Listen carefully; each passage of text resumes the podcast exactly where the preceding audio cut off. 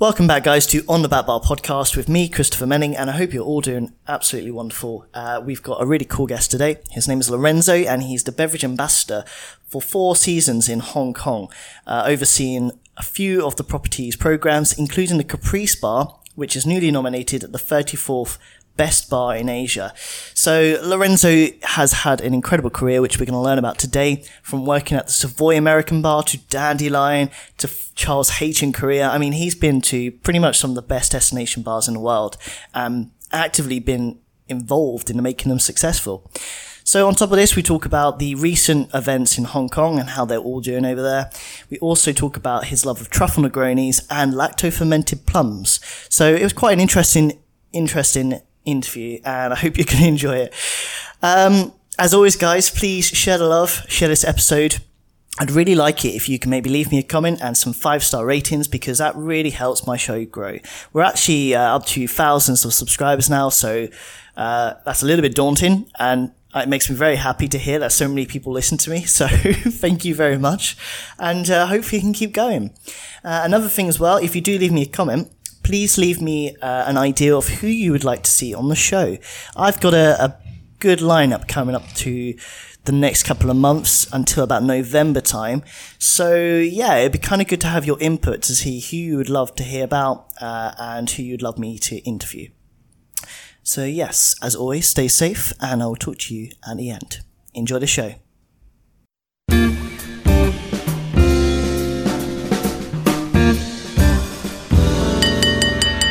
Benjamin Franklin once said, In wine there is wisdom, in beer there is freedom, and in water there's bacteria.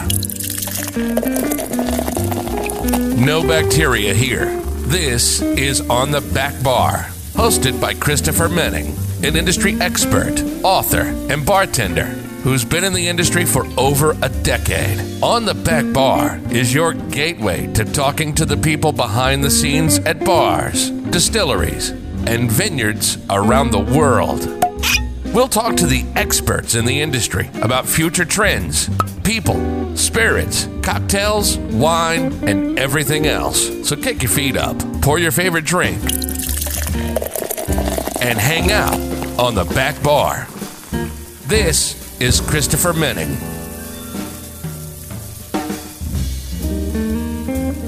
All right, Lorenzo, thank you so much for joining us on the Back Bar today. It's a pleasure to see you. Uh, how's it going over there in Hong Kong? Uh, first of all, thank you for having me, and uh, I hope you're well. Um, here in Hong Kong now is um, it's um, it's been a rough uh, couple of months, I guess.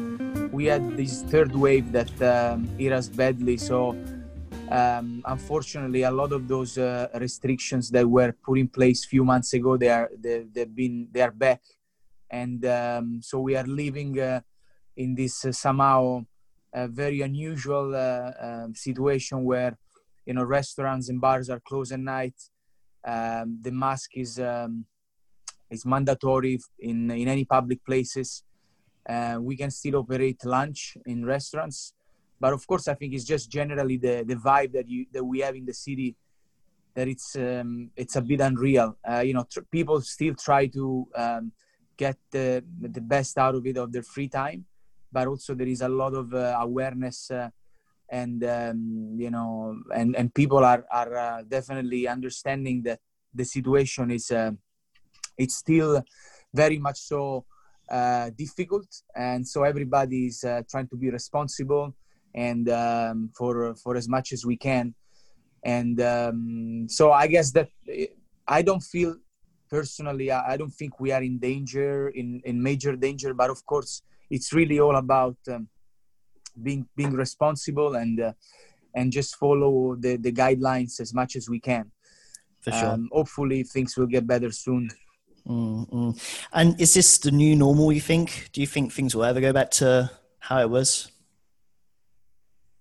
Yeah, I, I think definitely, especially when it looks uh, when we look at hospitality and F&B, uh, I'm sure that uh, uh, things will change, especially when it comes to um, you know the I guess that technology in the future will definitely uh, play a major role in F&B in operations. I think this was a at least in this period we could test and we could uh, see what what how technology could be fully integrated in our operation. So from that side, I think things will get maybe different.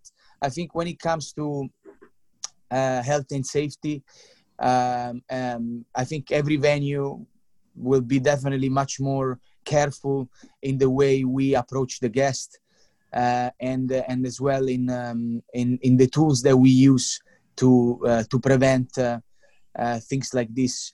Um, I, I, hope that this is not the new normal, but uh, hopefully we we all learn a little bit from from this, and we can take some positives from from this um, this situation. Hundred percent, yeah. Well, let's let's um let's talk about you then. So you've had an incredible career. You're part of four seasons now, but um, you actually started way back in London, right? In some quite incredible places. So I'd love to take a step back and let you take over and listen about your career history, if we can. Sure. Um, you know, I I, I was um, I studied law at university, very with very bad results. So. I quickly realized that uh, that was not my path. And um, and I'm I'm from Italy, so in Italy we definitely have a great tradition in hospitality and and and F&B in general. So I. Uh, my family, uh, there are there was not really anybody working that worked uh, in in restaurants or bar, but um, but I once I quit university, I I start to work in um, in uh, in some local coffee shop and bars, and and I realized that um, and I sort of fell in love with the profession. So, of course, when I was uh, I was 21, back 20 years old, I was not really into cocktails, but I was more into the the whole vibe and the situation that the bar was. So you have music, uh, of course, you have um, booze, uh, beautiful girls. It's a fun environment. Yep. Uh, lots of friends around. So I think I was more attracted to that uh, but then suddenly I realized that there was all a, um, an element of craftsmanship, and uh, and there was really and it was really a, a profession that um, that um, that required uh, a lot of um, a lot of study and research, and uh, um, so I decided to to pack my bag and and I moved to London, and because uh, at that time I remember that um, looking at inter- YouTube and uh, and you see that you know most of the, the, the most famous bartenders were all from either New York or, or or London. So you know from my for the little knowledge that I had, I was like, well, that's probably the place to be. So um, I I moved to London and um, I was lucky enough to um, you know get in touch with uh, with uh, actually there's a funny story because um, I met uh, uh, when I was in Rome before I moved to London, I met uh, randomly Salvatore Calabrese, and I didn't know who he was. I, I didn't have a clue, but I went. There was a bar, sh- a little bar show or a trade show in Rome, mm-hmm. and I went to this um, trade show, and I was told uh, by a friend of mine that this gentleman was a very well-known legend of the industry. But you know, as I said before, I was very um, those were my you know i didn't really know much about the industry so but i i got the courage to approach them and uh, and i tell i basically told them uh, in a very naive way hey i'm going to london. Can you suggest me some bars where i can work? Something like that. Uh-huh. and uh, and i think he saw in me this you know he saw this you know he, he had a laugh and and i think he saw that the, i was definitely extremely naive and but you know he was kind as well because he wrote me a, a list of bars uh, to visit with the name of the of the at the time bar manager he didn't he didn't say oh tell them that i sent you there he didn't say nothing like that but at least he wrote me this list of bars and so when I moved to London, I used this list, and of course, I went to every bar and I told to every bar manager that Salvatore Calabrese was recommending, me. which Brilliant. wasn't true. uh, but yeah, basically, I I visited a few bars, and um, and of course, I knew I knew about. Um, a few of those, like I knew about the Artesian at the time, of course, the Connaught, the Savoy, and um, and you know um, when I visited the American bar, I I was lucky enough to um, met the bar manager at the time was Italian, and um, I went. I kind of show up with this uh, fancy suit and uh, this little, uh, you know, this little uh, uh, suitcase that you know for documents, like this leather. Um, yeah, it was it was empty inside, but so I, I got the job. Um, I, I showed up like that, and I was like, I'm, I'm looking for a job, any job, really. Like, um, and I was, I, I was, of course, I read about the history of the Savoy, and I was extremely, you know, I was sort of like, um, uh, not a dream, but I was like, uh, this would be a great opportunity to learn. So I got, um, yeah, at the end, I got hired as a barback and uh, and I started. My first day was uh, the the Christmas Eve actually, super busy. I still remember, and that at that time day. I wow. yeah it was my first day, and uh, and I think uh, I never seen a, such a busy bar in my life because I, in, back in Rome I was working in this little cafe, and you know it was very small and it was busy, but it was rowdy and definitely not a, a five star hotel. So I suddenly, uh, you know, find myself carrying like trays with a lot of expensive glassware on top of it, and uh, I think I think I destroyed a few a few of those. But um, I started uh, I started in 2000 was 23rd December 2011. That was um, my first uh, job, and then at the Savoy, and then I stayed at the Savoy for four years in total. So I I kind of bounced between the American bar and then the Beaufort bar.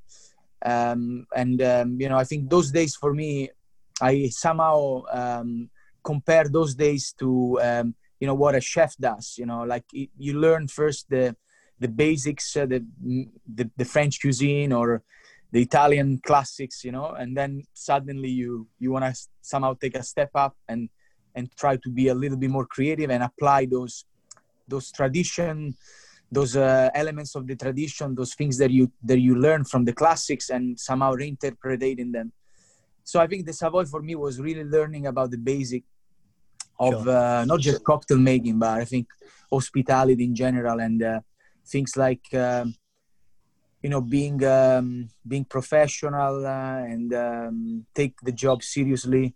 And uh, it was not really just about mixing cocktails. It, it was really about um, understanding the guest needs and all these things that that are extremely important in our business. Um, so my my times at the Savoy was great. I worked with Erik Lorincz, with uh, Chris Moore, and so many other great bartenders that um, you know I'm uh, extremely lucky because they they are tremendous professionals and they they taught me a lot. Each of them has a different style, but. Yeah. I think uh, that was the that was the great thing about the Savoy is that under one roof you have two great bars, and uh, one was uh, the American bar, of course, is is, is classic, uh, is more traditional, and you have of course Erik Lorincz, which is who is the the quintessential, you know, James Bond bartender, and uh, he is, yeah. you know, he, he, would he, would have checked my my beard if it was properly shaved. They would have, you know, checked like the really the the, the the smallest details. He was just on top of it, and great great cocktail maker and. And then on the other side, in the Beaufort bar, you have Chris Moore, with, who is one of the best bartender really I ever met. I had, I had worked with, uh, very creative.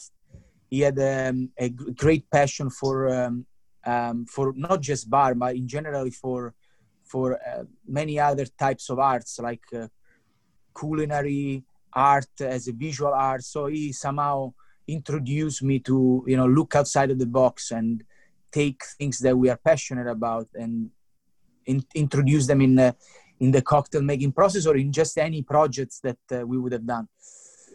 So I think Savoy was great, and um, and then I was um, after the Savoy, I I was um, just looking for um, for a new challenge, and uh, I you know looking at the panorama of, uh, of, of the great bars in London, I was always looking with a lot of interest at uh, Mr. Lyan Ryan Ryan Chetty, mm-hmm. and I'll be very honest with you, when they first opened White Lyan, as a most of most of the bartenders, I was probably, you know, I was, uh, I was judging them in a way that, oh, what kind of bar is that? And, uh, but I, but I always also, I was very curious about what they were doing. So I think when the opportunity showed up, I, I just took it. And, uh, and the main reason why I, I joined Dandelyan was uh, actually because Ryan and, and Iain Griffiths. So um, I was really interested in, in, working with them and see how they were developing their business model and uh, their program. So I had a year and a half in Dandelyan, and also there was a great learning curve. Very tough at the beginning because I, you know, joined as head bartender um, and um, alongside Aidan Bowie as well, who's a great friend of mine. But of course, coming from the Savoy was, and uh, and um, and joined Dandelyan, which was pretty much uh, inside a hotel bar, but was a standalone bar. Was was acting as a neighborhood bar. yeah, very. Where, uh, so you know, I was coming from the Savoy, and you have a lot of uh, rules and discipline is very important. And and then in Dandelyan, of course, was uh, not not that was bad, was great, but of course was very different from the way I was. Uh, I worked in the last four years, so it took me a while to to adapt myself there. Actually, I think they wanted to sack me after three months. Really? So, yeah, I think so because I, I, think I, I, didn't click with the team at the beginning. I didn't oh. really.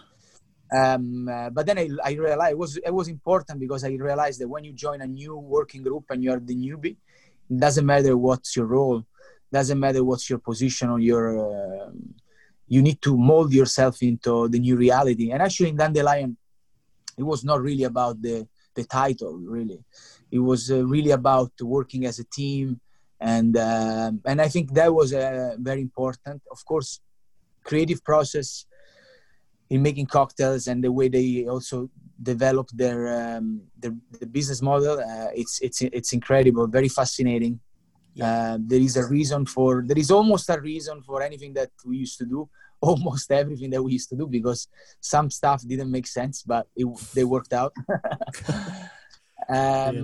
But I think creatively, that was uh, if Savoy was like the um, learning the basics and uh, the great classics. I think Dandelyan was more, you know, uh, applying uh, uh, some new thoughts to my creative process and you know open a little bit my head on looking things really from a different uh, perspective so uh, yeah and i think at that time after a year and a half i was just tired of london. So i i, I decided to take a break and uh, then the opportunity uh, of korea came up.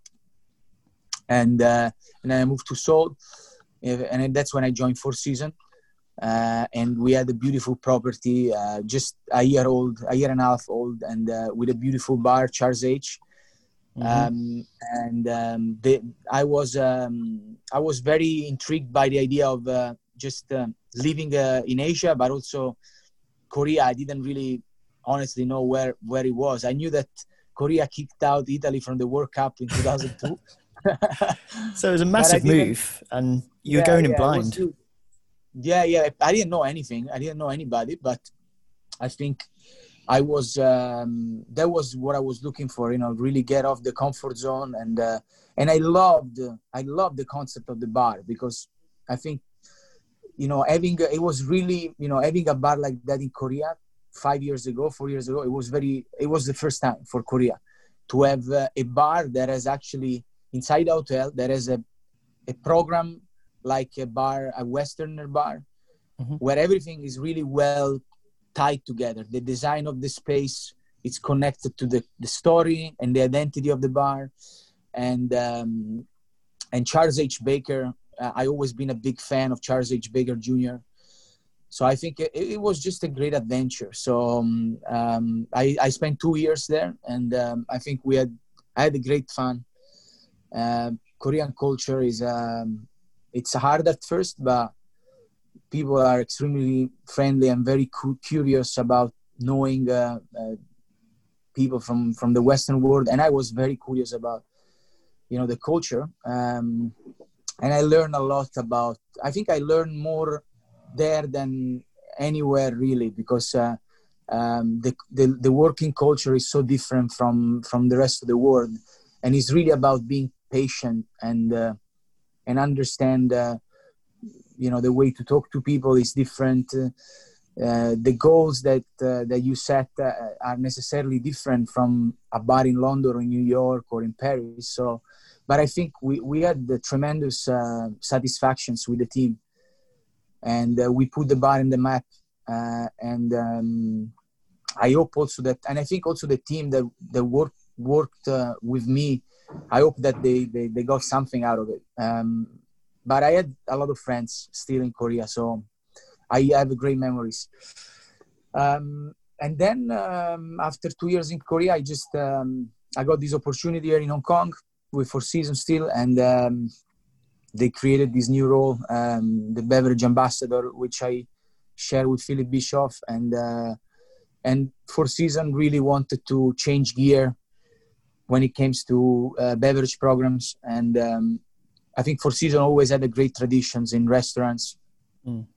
and also beverage always as uh, beverage has always been very important, of course, but I think uh, this was uh, the, the, time when uh, we all realized that uh, destination bars and, and, a strong beverage program in a property is really a plus. And it's actually it's not just a plus. It's a, it's a fundamental uh, part of, uh, of, of, an hotel and um, and so I, I, I joined Hong Kong and we have this um, we were supposed to open a new bar in uh, in May but of course everything oh, yeah, of course. as you can imagine uh, go, go, actually we were supposed to open the bar may last year but uh, so we are we are slightly delayed but yeah the idea of the move was also because we have uh, a new bar which hopefully will uh, come to life uh, beginning of january um, january february next year we have pretty much everything finalized but i think the big challenge here for me was um,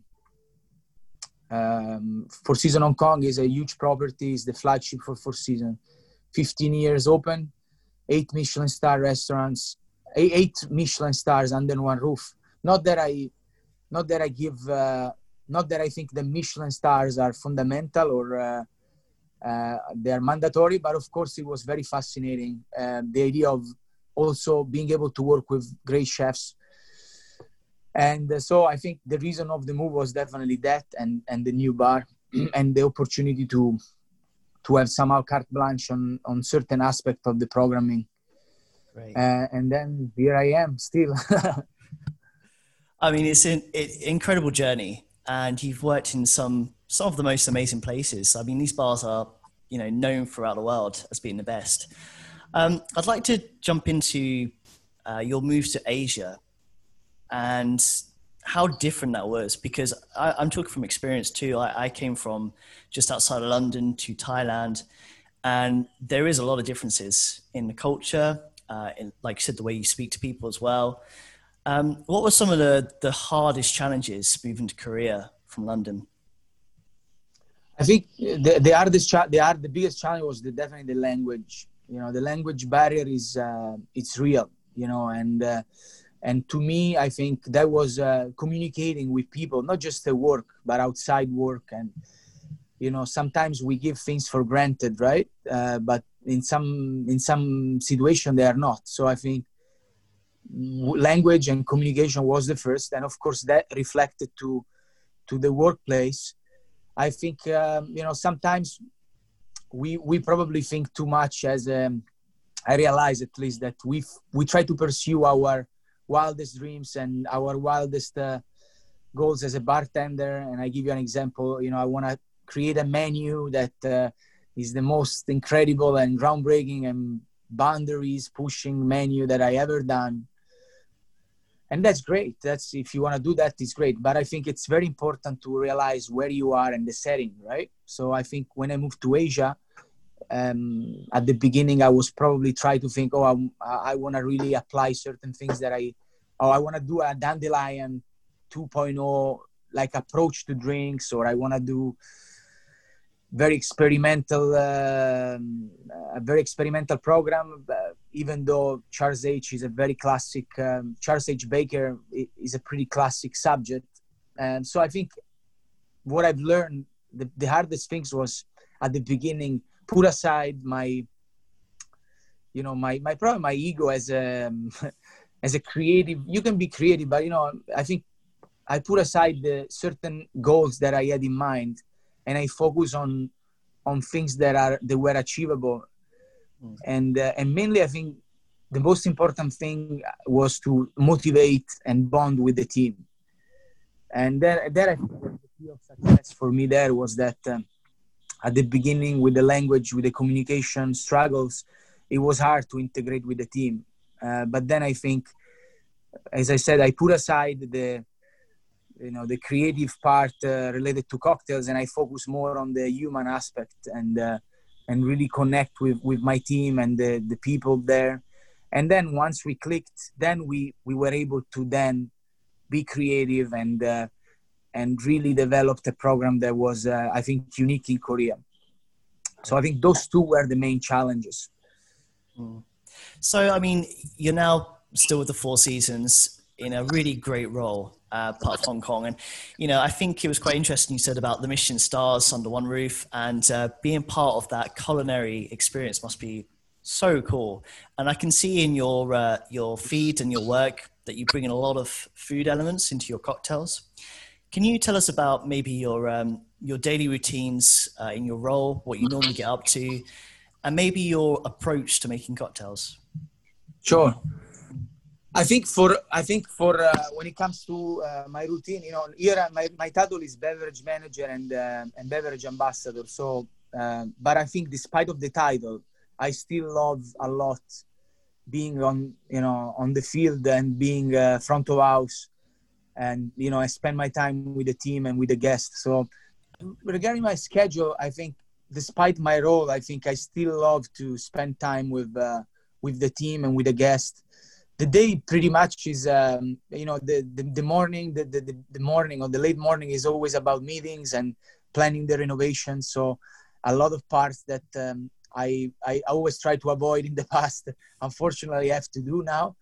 Um, so when it comes to parts related to budgets or um, uh, OS&E and uh, uh, training material and um, you know life is not only about creating cocktails. no, true. But uh, the, the first part is that, and then I always try to spend time with the team. And um, uh, when when the operation was still on, we would have always had uh, some uh, creative session, uh, some training session uh, to introduce the team to um, to different subjects. I think that's very important. Um, and then I think when it comes to the way I make cocktails, uh, you know, I, I always, uh, first of all, I always rationalize my venue, w- what I'm doing and what my venue is about. Mm-hmm. So in the case of Charles H, as I said, in Korea, we have a very specific, uh, uh we have a very specific subject. We have Charles H. Baker, who was this traveler and bon vivant that traveled the, the world between the 20s and the 50s collecting food and drinks recipes. So we, are, we have a time frame. We have uh, um, a very specific subject. So in that case i knew that um, we would have stick to a pretty much classic style structure when it comes to the drink right? And also mm-hmm. I, I we also need to see the audience that we are talking to. So in korea the the, the guest mainly was the very first time that they were introduced to mixed cocktails, uh, to mixed drinks, uh, because in Korea there is a huge beer and soju culture. So it was just uh, pretty recent that um, cocktail bar came about. So we had to take, I had to take in consideration that in, in Hong Kong is different. Um, Caprice, uh, Caprice Bar, um, you know, is a bar inside a restaurant. The restaurant is modern French but there is definitely this French element that uh, it's it, it's very important. And uh, so uh, the way we make drinks is uh, always try to find a tight um, to the venue and to what the venue is. Um, again, we are not in London, we are not in New York. Even though Hong Kong is very developed when it comes to guest palate, so it, making drinks is always being relating to the venue, understanding the crowd, and always create the balance between comfort and uh, give that uh, little element of uh, wackiness, if you makes the guest uh, interested into the drinks right. or into the beverage program. So it, it's all really about the balance between being comforting and not alienating the guest, but at the same time trigger the curiosity and the fantasy of them Yeah, I got it. And uh, we'll talk about the bar shortly. But actually, I'm looking at your Instagram feed now, and I, I really love it. There's so much incredible like food elements in there, and I can see. Um, can we talk about truffle Negronis? sure, sure. Seems like you're a big fan of sure. those. yeah, yeah. Look, I think I think again, like um, the truffle Negroni. I think I didn't invent anything. I think actually there are many many example of great truffle Negroni done before. I think when we when I joined when we when I joined Hong Kong and I and we realized that the new bar would have been delayed a little. Of course, we had this beautiful space that is Caprice Bar, and uh, and I thought, well, it's a shame that uh, that this space is a little bit like um, you know that not many people knows about it because it's a it's a timeless space. It's the it's probably in terms of design is is, is the most beautiful room in the hotel. And um, and I think um, um, when when I was drafting the the, the, the identity of the of the bar, um, I always look at um, you know like uh, which are the main pillars of the of the offering, right? And to me, it's always about uh, uh, the product. So um, uh, do we want to focus on on certain things? Yes. So we wanted to focus on french spirits french wine mm-hmm. vintage spirits from france mainly. So really celebrating france. Uh, the people. So we want to introduce also the the the, the main actors of uh, that that play an important role in the bar. So i try to really uh, push my team in uh, in really uh, being out there and being the face of the venue, right? Sure. And then there is always what can be the story that we tell that we can focus on. Um, and uh, and of course we have uh, a cocktail menu that uh, in that case was uh, celebrating the uh, French French regionality. We have our connection with the kitchen, so we try to be as seasonal as we can. And then I thought we need to find a drink that that we can then is like the cherry on top of the cake of this programming that we have created. And this drink needs to be something somehow iconic to the venue. And the tra- and the truffle idea came I mean, the truffle idea came because the chefs uh, they use a lot of truffle of course. And um, and so i thought um, let's do a simple serve something that uh, everybody knows something that is easy to execute uh, and at the same time is comforting but at the same time is elevated Mm. And, uh, and so what we did was uh, simply, yeah, just uh, got this uh, Australian black truffle, winter truffle, which we infuse in the, in the gin for a few weeks. Uh, and then we uh, combine it with Campari, Saint-Mamère Picon, Vermouth, and we serve it at the table, table side. with a, we slice a little, a little shave of truffle on it. So it's like you know, it's that part of, it's the element of storytelling that in the end of the day, it really makes the difference in a venue. Yeah. And um, so, you know, you sit down and you introduce the venue as uh, we are celebrating France in, in different aspects from the food, the drinks. Our menu is a celebration of the different regions. Oh, our bar snacks are made uh, using uh, a blend of herb de Provence and blah, blah, blah. Oh, and we have a, a truffle Negroni. So, you know, it's everything really needs to make sense and um, mm-hmm. and needs to be shared with the guest.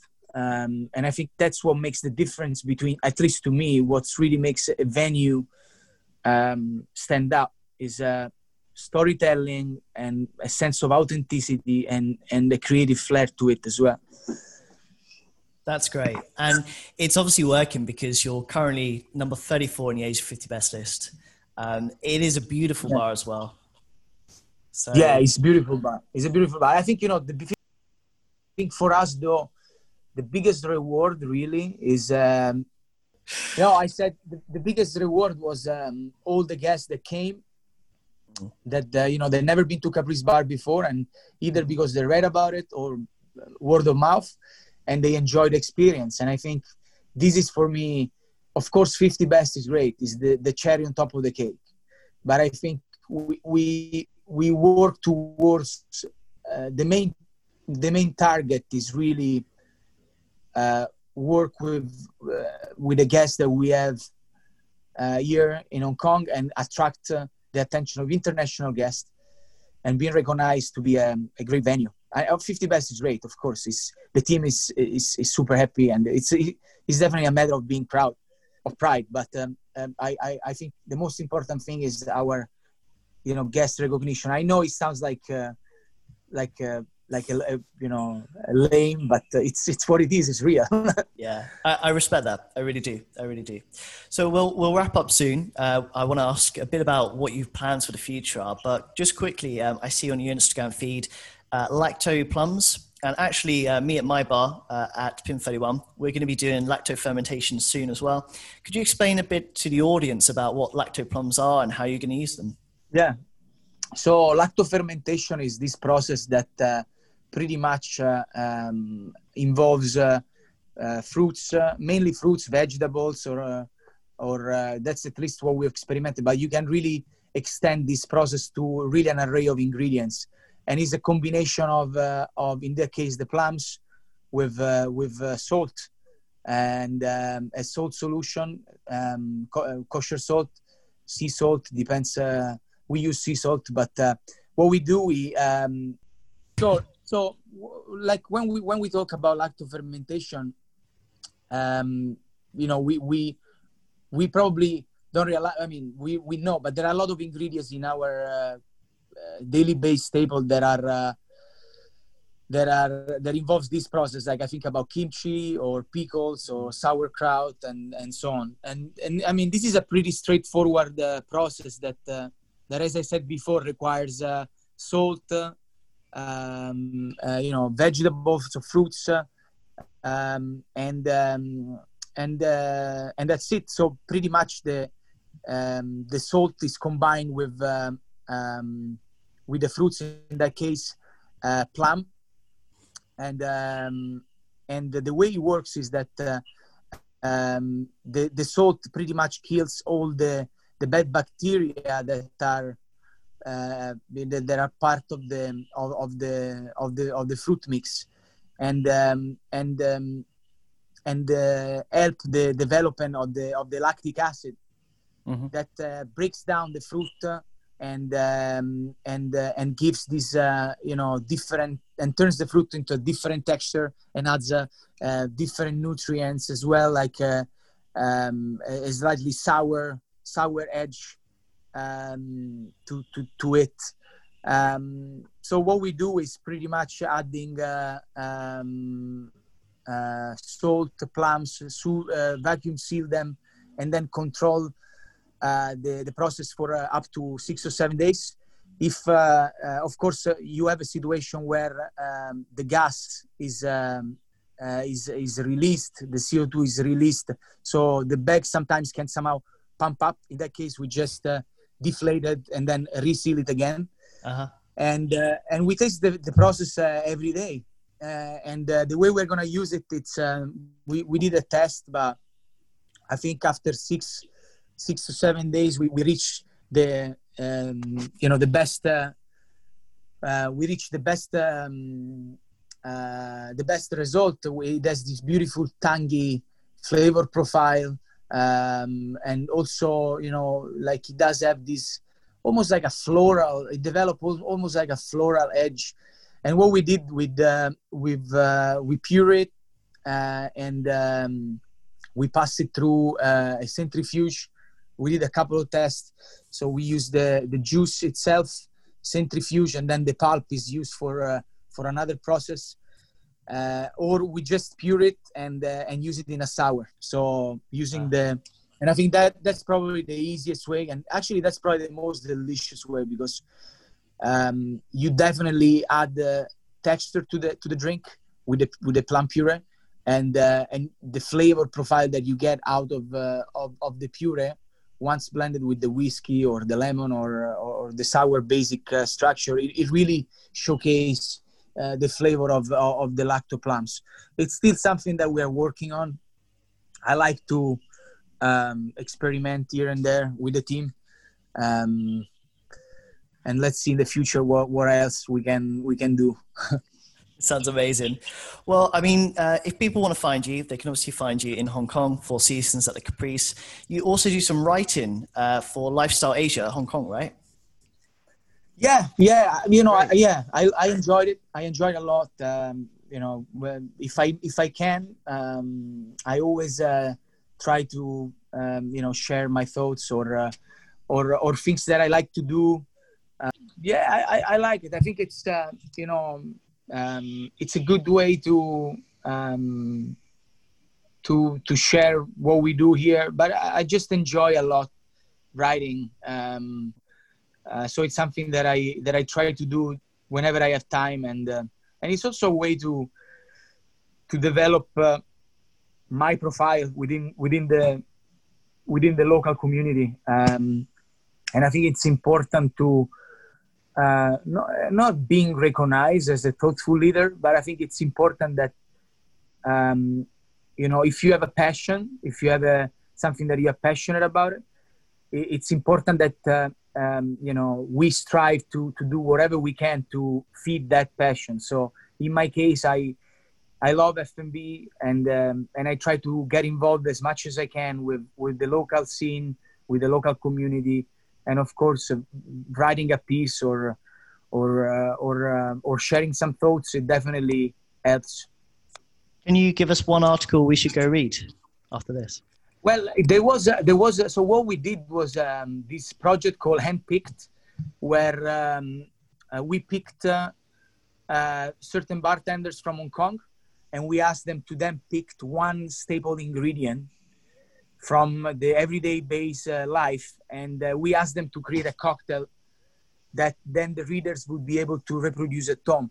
And it was a way to ask those bartenders how they uh, see creativity and how mm-hmm. they apply their creativity to simple ingredients which i think is the most fascinating thing is like how can i extract uh, uh, different flavors uh, or the best flavors out of a single ingredient or how can i use the humble you know um, the humble i say potato because everybody say the humble potato but you know mm-hmm. how can i use something that is uh, a staple but somehow elevating it um, so it was interesting to see those bartenders uh, um, point of view and the way they unfold uh, their creativity uh, so that's that's there in the in the in the lifestyle Asia um, column.